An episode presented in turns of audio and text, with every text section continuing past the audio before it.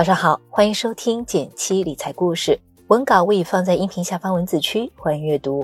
微信搜索“减七独裁公众号，关注后回复“电台”即可免费学习十天精华理财课，全程答疑，专业一对一带学，每天限量两百名，感兴趣的话不要错过哦。不知道你点餐的时候有没有犯过选择困难症？今天到底是吃肥牛饭还是鸡腿饭呢？这时候如果恰巧推出好吃的肥牛鸡腿双拼饭，那就正合心意了。接下来咱们把肉换成新兴的、拥有巨大成长空间的股票。肥牛是科创板的公司，鸡腿是创业板的公司。那么这个香喷喷的双拼饭，就是最近引发了大量关注的科创创业五十指数，也就是双创五十。这个新指数一发布，各大基金公司都很重视，不少都派出了自家的强将来掌舵相关指数基金。六月二十一日，首批九只科创创业五十 ETF 正式发售了。今天咱们就来聊一聊这个最近大家热议的双创五十到底是什么，值不值得买？“十四五”规划中，科技兴邦被放在了首要位置。在大方向的指引下，不少朋友也对科技类的投资机会产生了兴趣。每次有什么新动作出现了，都很关心能不能投资，哪里去投。要说到科技属性谁家强，就不得不提科创板和创业板的公司了。如果对他们还比较陌生的朋友，也不用着急，我们来简单说说。首先，科创板的上市公司科技属性更纯，科创板定位高端制造的硬科技。比如芯片国产替代、汽车智能化、数字经济等产业，公司的名字中不少是带有科技等元素的，像是计算机、芯片、电子等。很多科技公司成立时间不久，还处于研发烧钱的状态，盈利要求通常达不到主板的标准。权衡之下，以前不少公司都只能选择出海去门槛低、条件相对宽松的美国纳斯达克港股市场去上市。现在。国家为了留住这些科技公司，给他们开辟出合理的融资渠道，便创立了科创板。那你可能会问了，创业板也有不少科技公司，它们的区别是什么呢？创业板成立时间更早，上市的公司盈利能力也更稳定，他们主要侧重在创新，涵盖的范围会比较广，比如医药、新能源、消费等都有。以前跟大家分享过 A 股中的各板块和行业，可以对号入座文稿里这张图中的四个阶段。萌芽、成长、成熟、衰退。我们熟悉的沪深三百，多数集中在传统行业，比如家电、白酒等已经比较成熟的大公司里。而科创板、创业板还处于萌芽期，尽管距离成熟期还有一段路，但成长空间和发展潜力巨大。有没有什么办法可以一键买入这两个萌芽板块的尖子生呢？于是，科创创业五十指数便跳着踢踏舞来了。我们知道，看懂一些高科技的公司难度还是不低的，更别说科创板和创业板的参与资金门槛也比较高。所以，比起投资个股，通过买基金的形式参与科技股是一个不错的选择。不过，科技相关的基金也有很多种，在宽基指数基金里有跟踪创业板指数、科创五十指数、恒生科技指数等的基金；在行业指数基金里有跟踪半导体指数、五 G 指数、中概互联指数等的基金。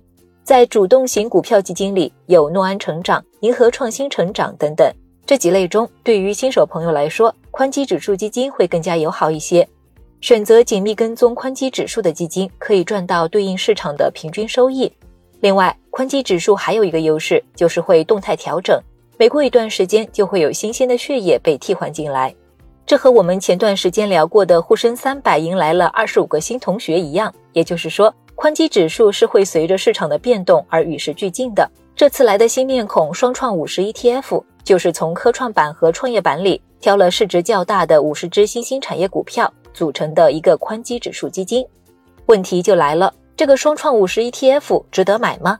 我们不妨对比一下三个主要的科技宽基指数：创业板五十指数、科创五十指数以及科创创业五十指数，也就是我们说的双创五十。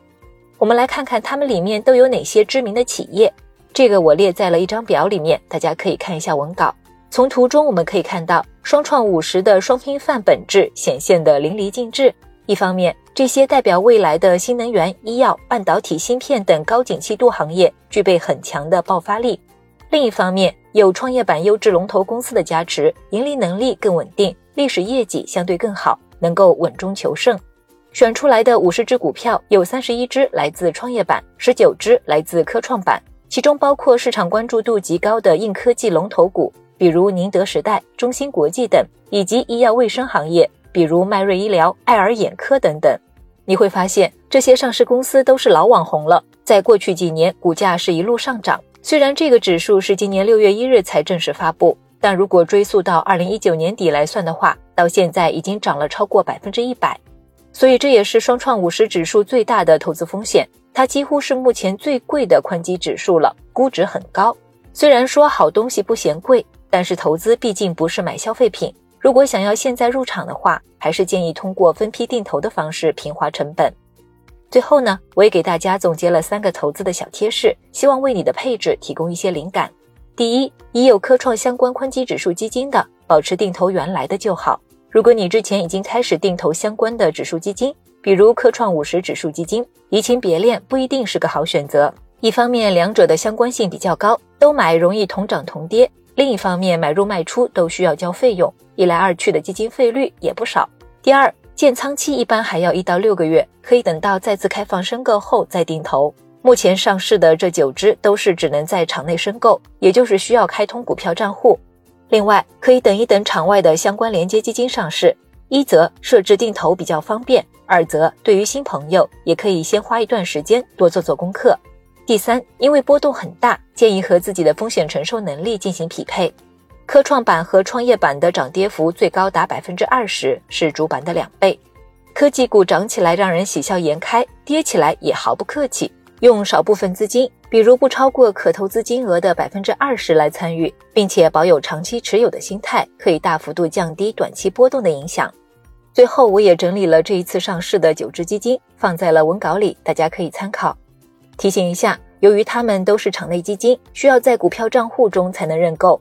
另外，文中提到的投资品仅为科普，不做任何推荐，投资有风险，请把决策权把握在自己手中。好了。关于双创五十就聊到这里，不知道你是否对这些纷繁复杂的科技基金有了更多的了解呢？如果你喜欢这样的产品科普，欢迎点赞留言告诉我，下次再多聊聊。新粉丝朋友按照开头的提示操作，可领取我为你准备的理财干货大礼包一份。点击订阅电台，每周一到周五，简七和你分享实用有趣的理财投资知识。我们明天不见不散，拜拜。